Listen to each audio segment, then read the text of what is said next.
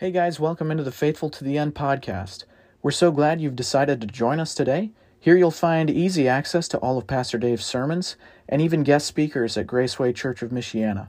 At Graceway Church of Michiana, we preach expositionally through the scriptures as we feel this is most consistent with the author's original intent in writing and yields both biblically and contextually accurate interpretations. At this time, we would invite you to grab your Bibles as we dig in to the Word of God. The story's been told of a do it yourselfer who went into a hardware store early one morning because he had an issue. He needed a new saw. So the salesman grabs the newest chainsaw, just come off the factory line.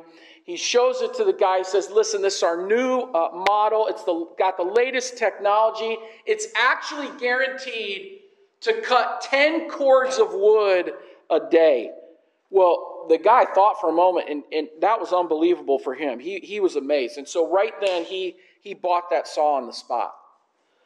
The next day, he came back in, he returned, and he looked absolutely exhausted.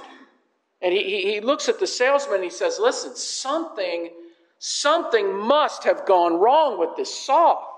I worked as hard as I could all day long, and I only, I, I only managed to cut three cords of wood. The, the old saw that I, I, I, used to use, it's not even the newest model, I used to be able to cut four cut, cords of wood.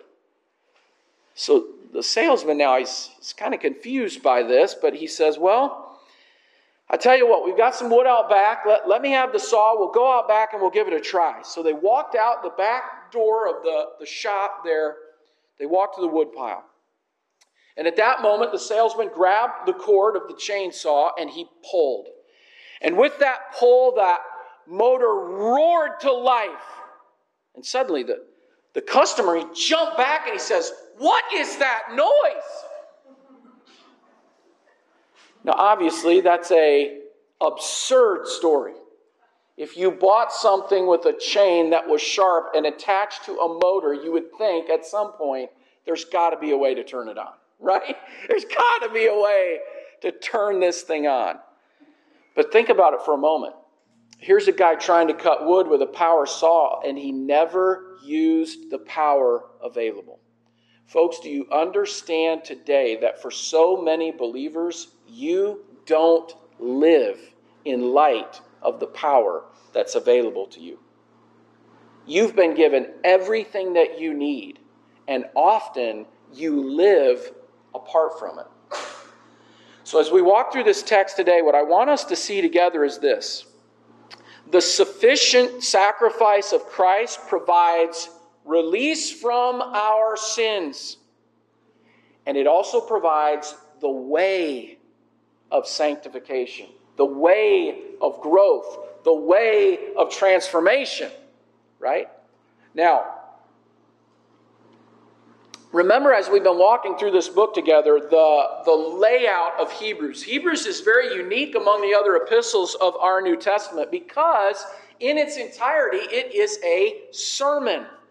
The author is either writing down a sermon being preached by the preacher, or he himself is the preacher and he's writing this down and he mails it to this congregation, this group of Jewish believers.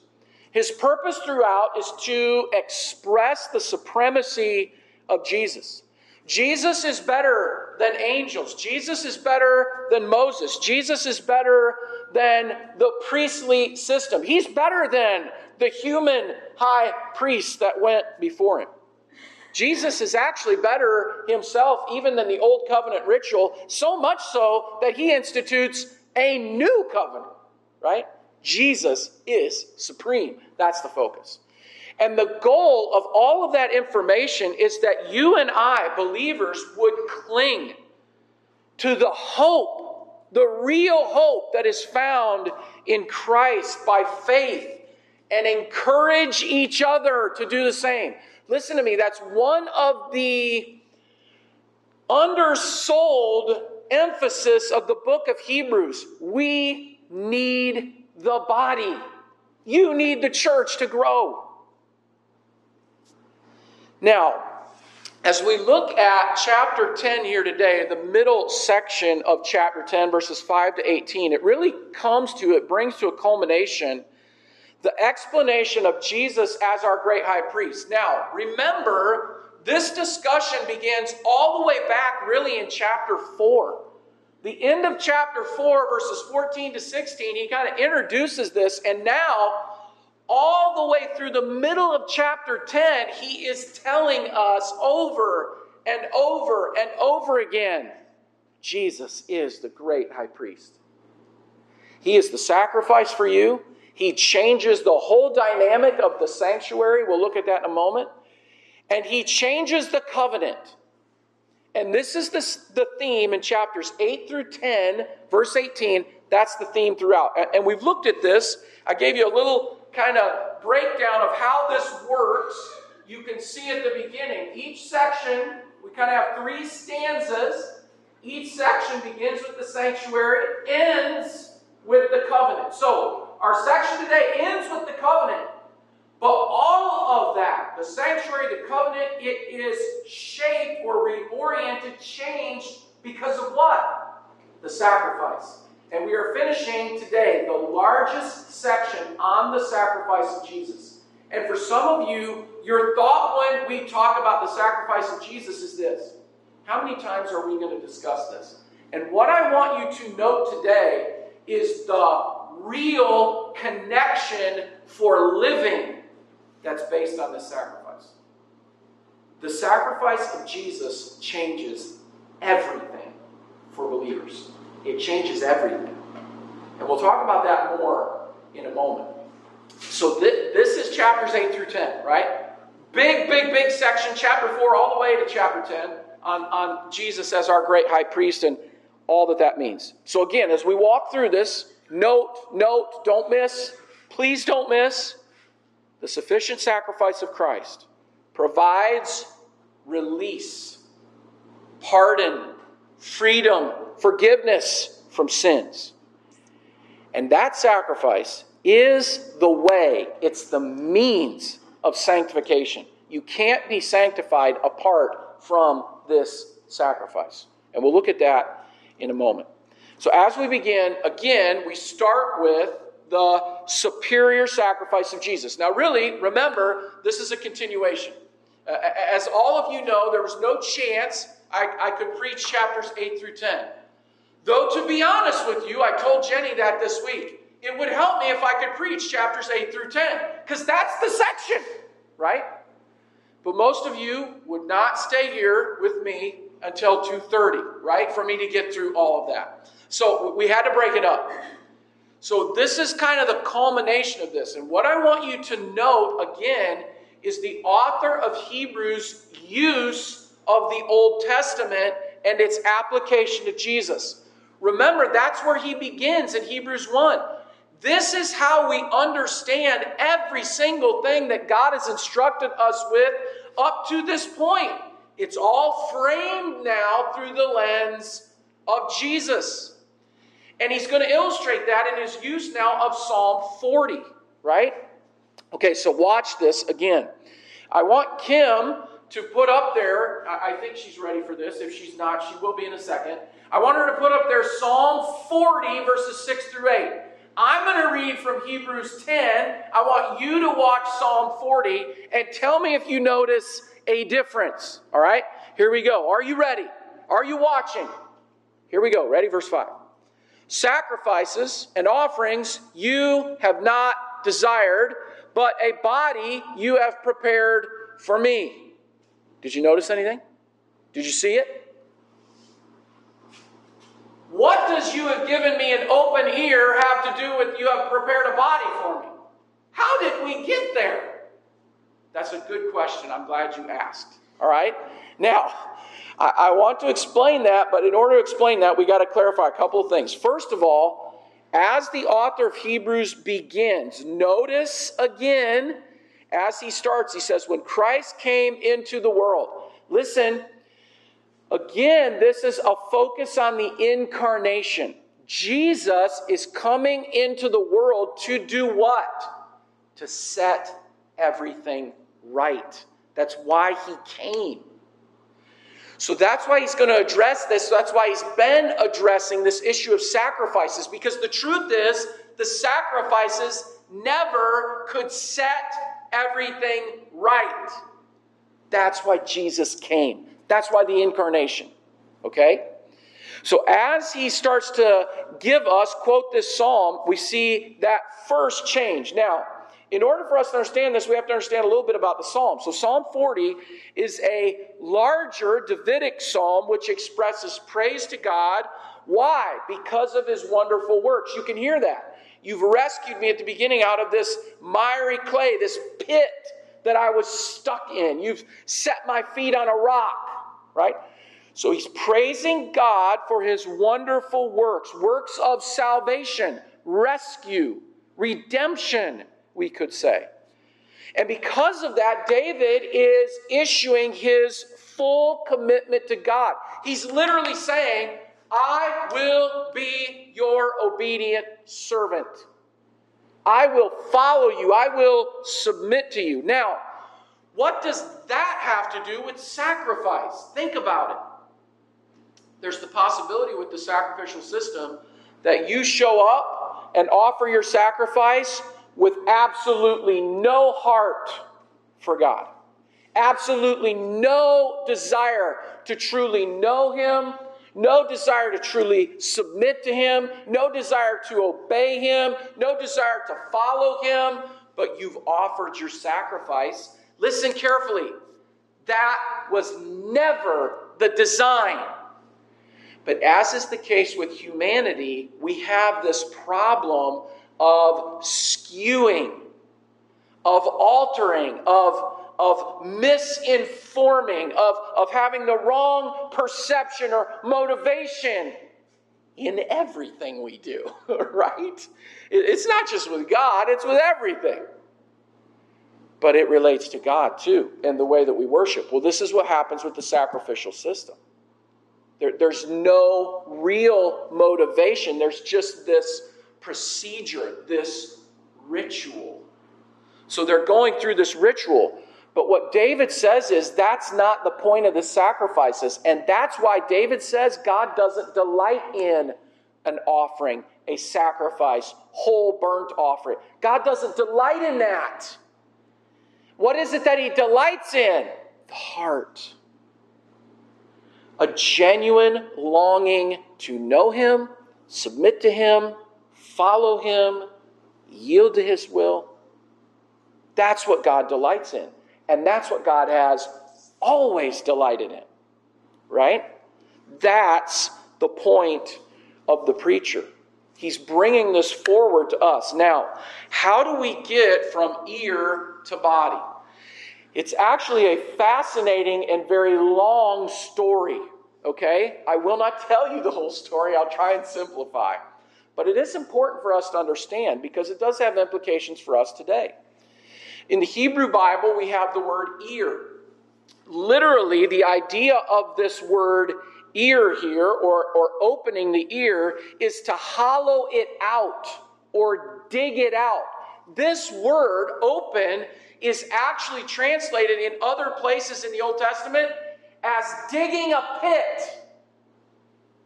Okay? So so, this is the problem with this translation. How do I get the Hebrew idea of digging a hole in my ear?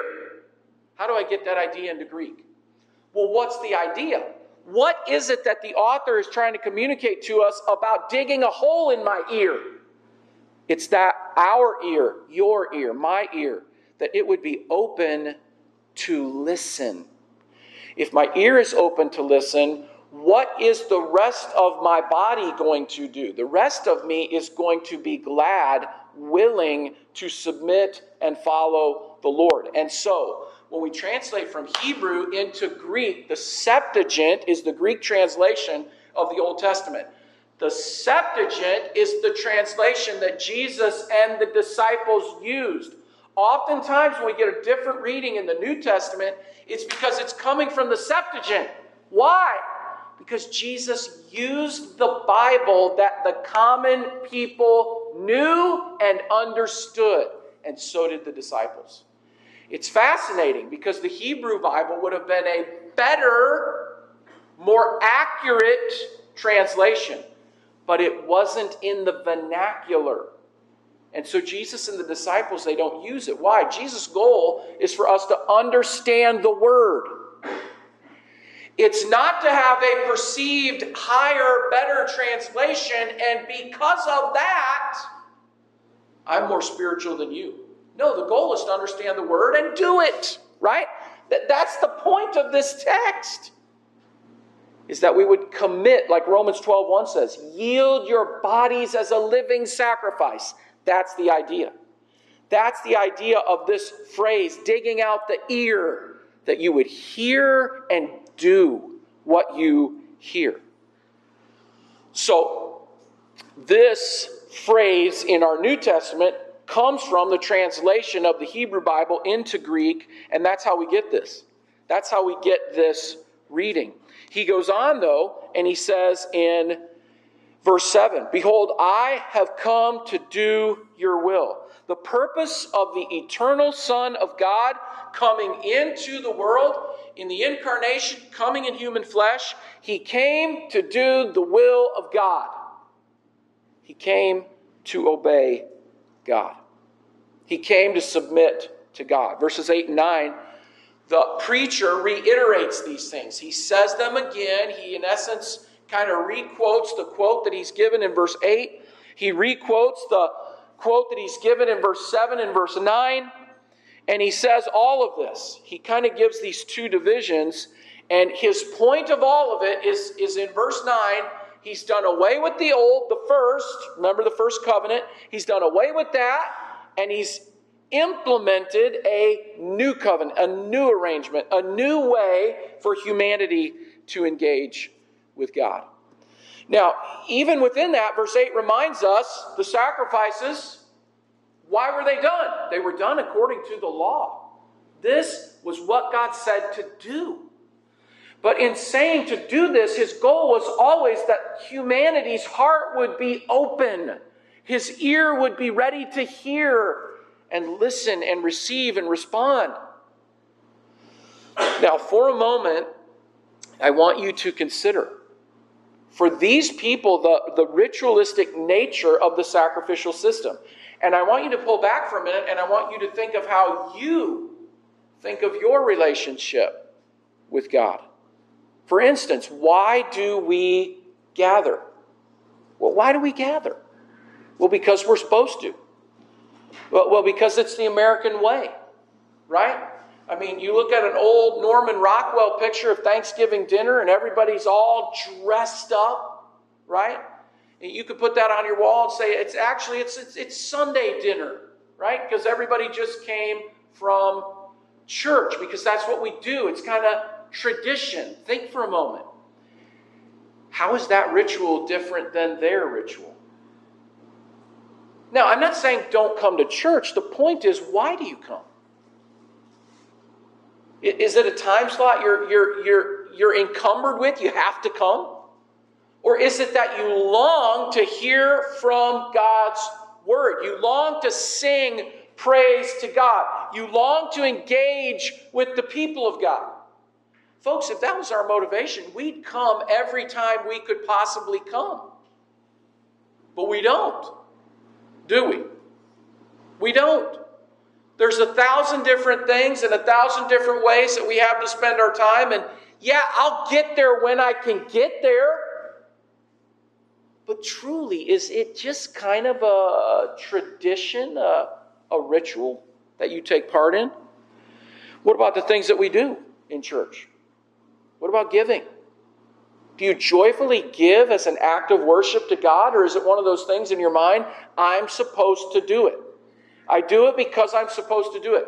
And for some of you, I'm thankful that you feel that you're supposed to do it because it supports what we do, right? But, but that's not the right motive. We ought to give as an act of worship to our God. Why? Because He gave everything for us. Remember 2 Corinthians 8 9. Here's the motive. Because of this indescribable gift. What is it? Jesus. The sacrifice of Jesus. What about serving one another? What about the ways that you tangibly look out for and serve each other? I want you to think back this week. Who did you go out of your way? And I don't mean you ran across somebody and you helped them because you ran into them. I don't mean that. Serving someone else is when I got to go out of my way. Who did you go out of your way this week to serve? Folks, that's a distinctive of the body. And you know what? For some of us, there are weights that we carry in our lives, there are struggles that we carry in our lives. And you know what? Those struggles are far bigger than they need to be. You know why? Because we spend a lot of time doing what? Thinking about our struggle. We do. We spend a lot of times thinking about our struggle, thinking about what's not going right, thinking about what I'm missing, thinking about things that I would change if I could change. Folks, do you understand at times if you would set that aside and serve, it would help the way that you think? Think about Jesus. Jesus is defined as a man of sorrows. He's defined as a man who he came up against hard things, opposition, hardship all the time.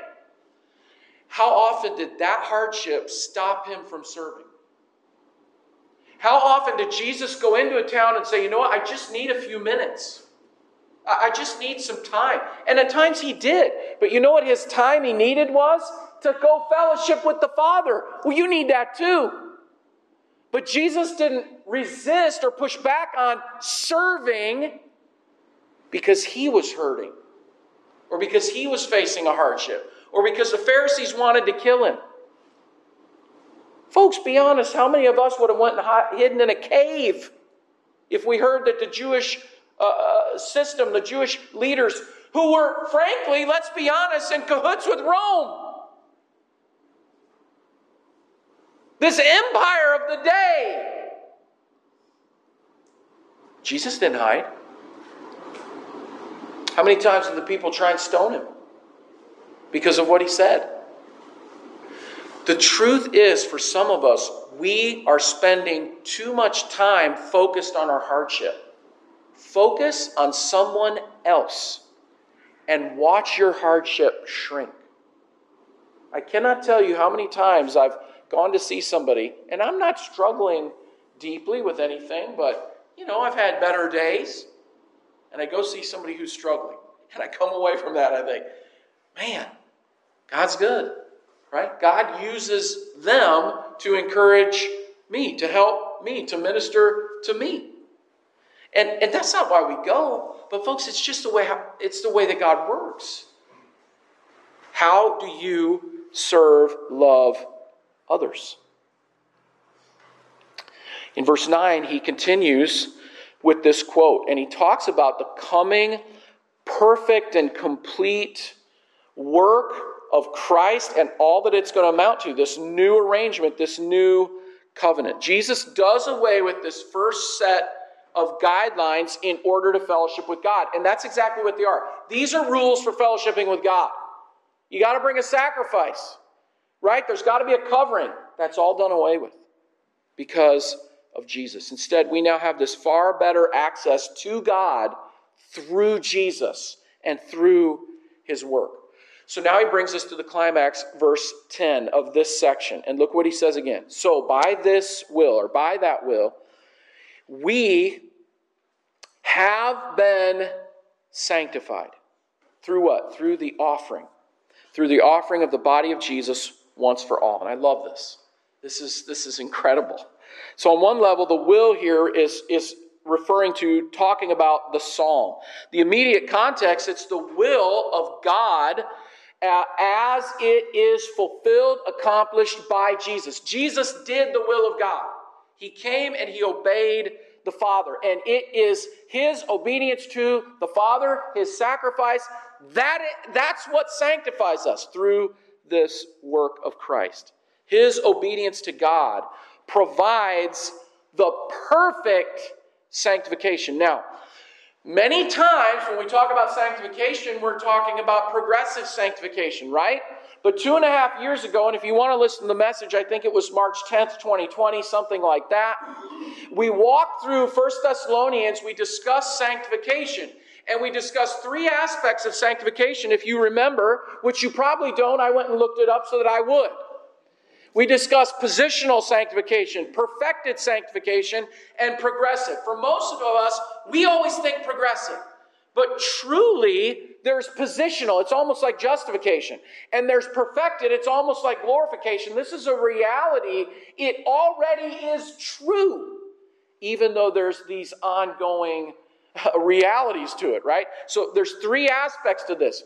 But the one we're looking at here in Hebrews 10:10 is perfected sanctification. Literally, what the author states to us is essentially you have already experienced glorification. Now, not in reality, not in reality, you're, you're not glorified yet, but it's as if it is a reality, right? It's done you are as good as glorified because of what Jesus has already done.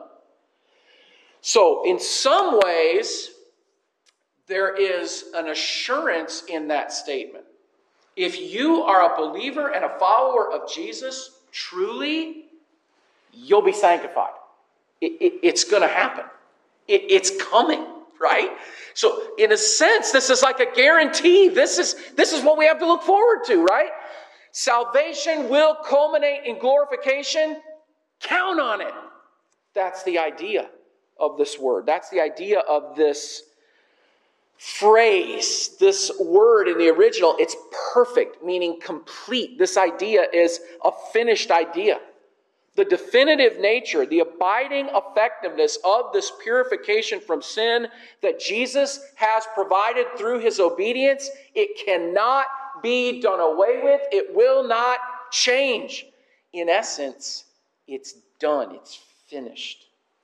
Now, in a sense, this positional, perfected idea is foundational for us to live this. It's critical that you understand your position before you actually live.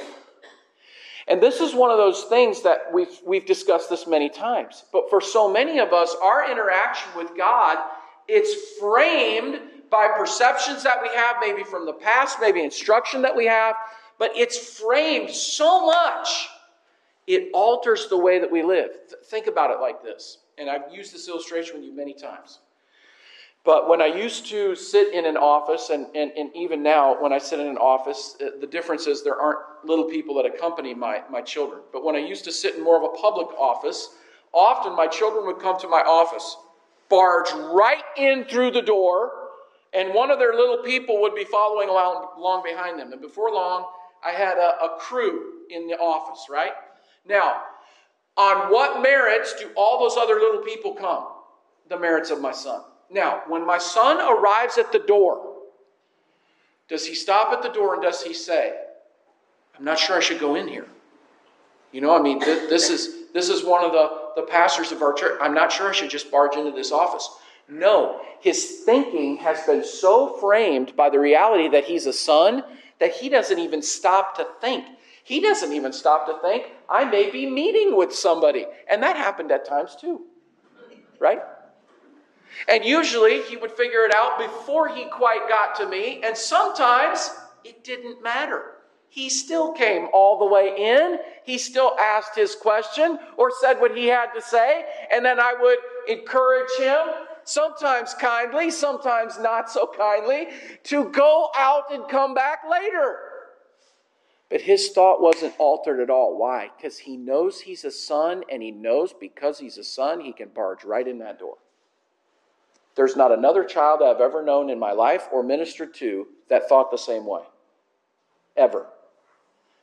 His foundation was different. Listen to me. That's the key here.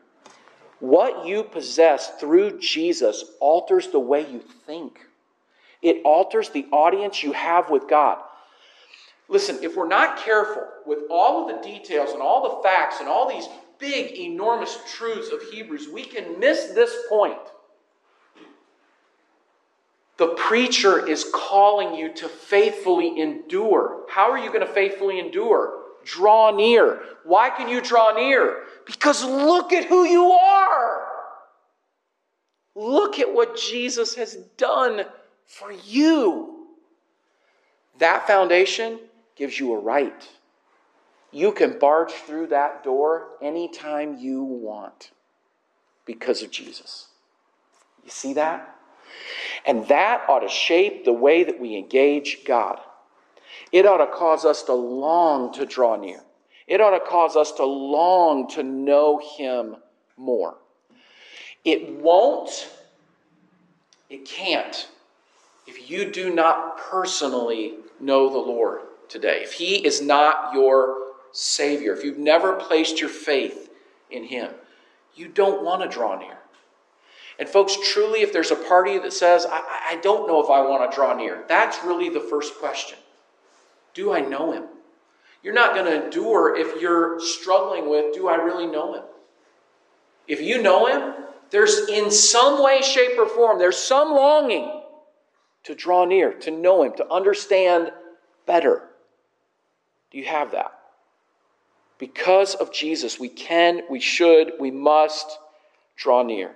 And this work of transformation, this perfected sanctification is possible through Jesus. You are right because of him. And remember, I pointed out to you last week this once for all sacrifice. Some translations use that every time, but the word changes. There's actually a word that means once, and there's actually a word that means once for all. It's bigger. It's bigger than the once. It's like, listen, this is done. And not only is it done, it cannot, it doesn't need to be ever repeated again. It's that sufficient. It's over. Jesus has finished the job. You can be right with God through him. And if you're a believer, you are today. Now, based on that, based on this sacrifice, that's what makes living for God and doing his will possible. You can't do God's will without this sacrifice. You, you can't. You're exactly like those under that old covenant. But listen, what changes is God writes this now on our hearts and our minds. In a sense, there is this longing from within to draw near.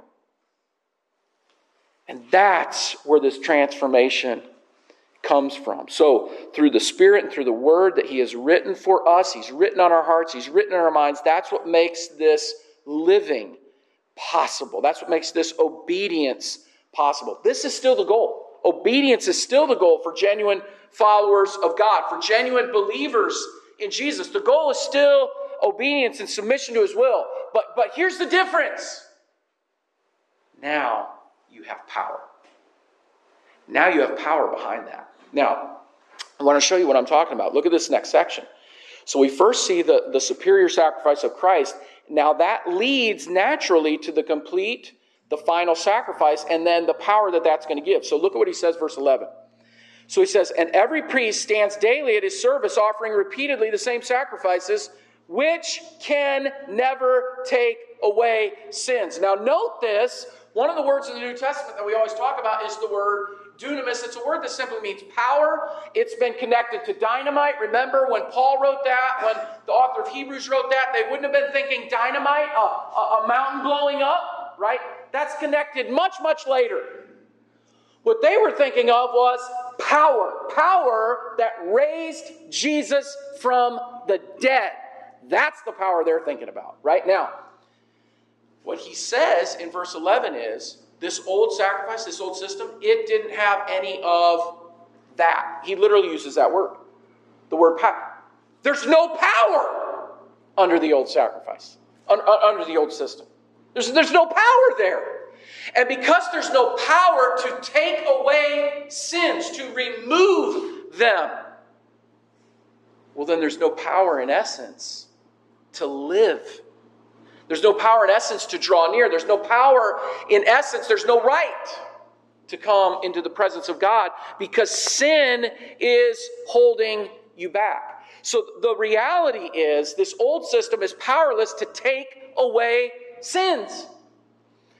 But, look at verse 12. He goes on. And he says, But, but, when Christ had offered for all time a single sacrifice for sins, he sat down at the right hand of God. That's it. It's done. He sits down. And as he sits, he is waiting. And it's not just the idea of waiting there is not like I'm uh, an older gentleman on a porch twiddling my thumbs or maybe whittling out a piece of wood. That's not the waiting. There is this expectation, there is this anticipation. Something is coming. It's like the guy sitting on the end of the bench, and the coach keeps looking down, and he's waiting for the other guy to make one more mistake, right? It's the story of my athletic career, waiting for that guy to make one more mistake so the coach would call for me, right? That's this expectation. He's anticipating. Here, here it comes. It's coming. It's coming. This moment's coming. Are you ready? He's waiting for the time until all the enemies should be made a footstool under his feet. He sits down. This once for all sacrifice, Jesus has done. It's sufficient. He takes his rightful place at the right hand of the Father. Again, this isn't a quote, but it's an allusion to a verse we've used many, many times already in Hebrews, Psalm 110, verse 1. Jesus sat down. He takes his rightful place as sovereign next to the Father. And he's waiting, he's anticipating. It's coming. And he's going to return. And he concludes, again, verse 14, he concludes with that, this idea again. For by a single sacrifice, he has perfected for all time those who are in the process this time of being sanctified. Now, listen, the way he uses these two words are different. In verse 10, when he talks about this, have been sanctified, it's a complete kind of a, it's kind of a done deal. Here, it's active. It's pre- this is a present reality. If you know the Lord, if you have placed your faith in Jesus, you are presently in process. You are presently being transformed.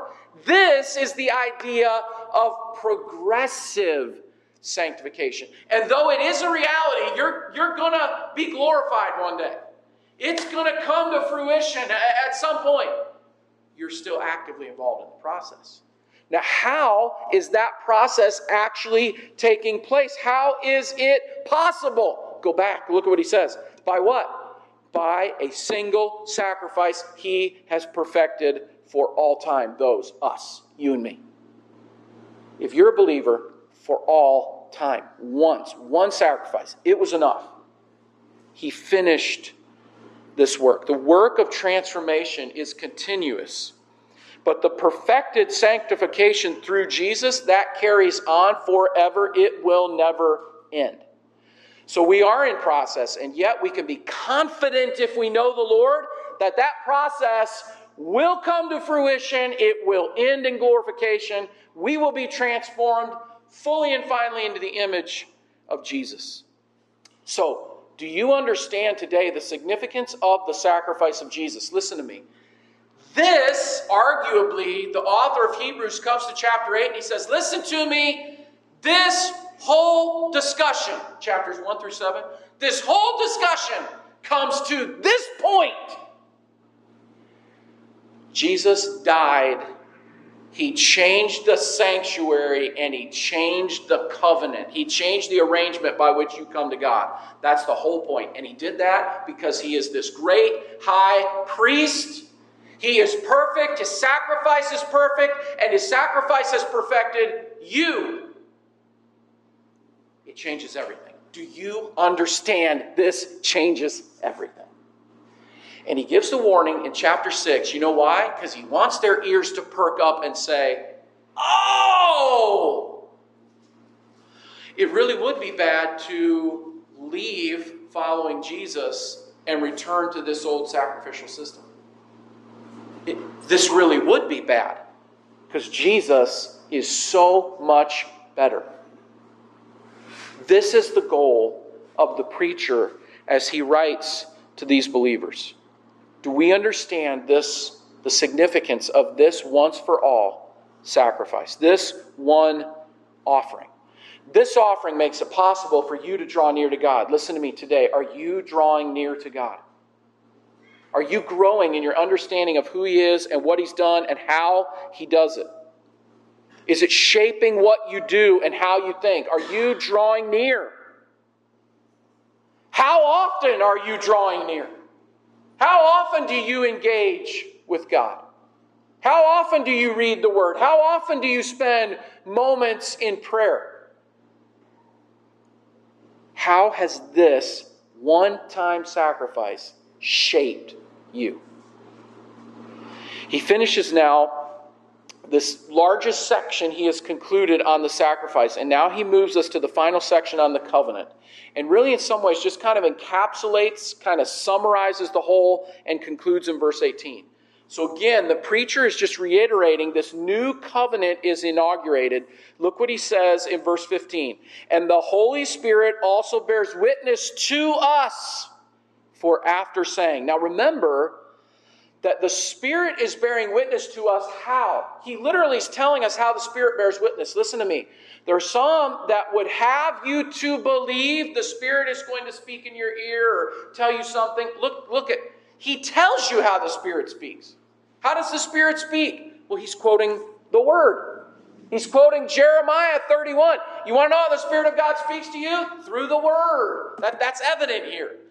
But in a very subjective way, he absolutely does speak to you personally through the Word and apply it to you personally. He goes on and he says, This is the covenant that I made with them after those days, declares the Lord. I will put my laws where? On their hearts.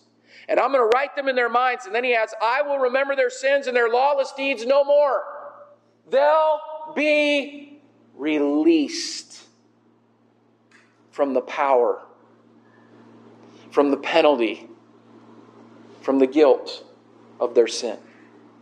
Released.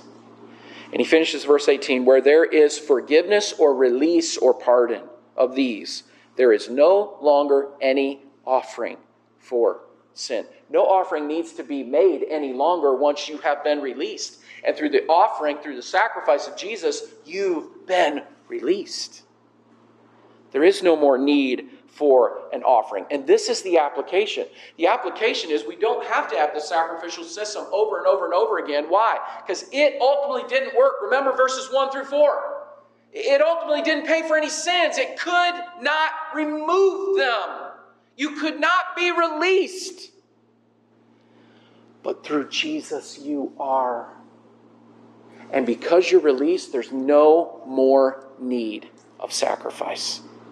He doesn't need to die again and again and again.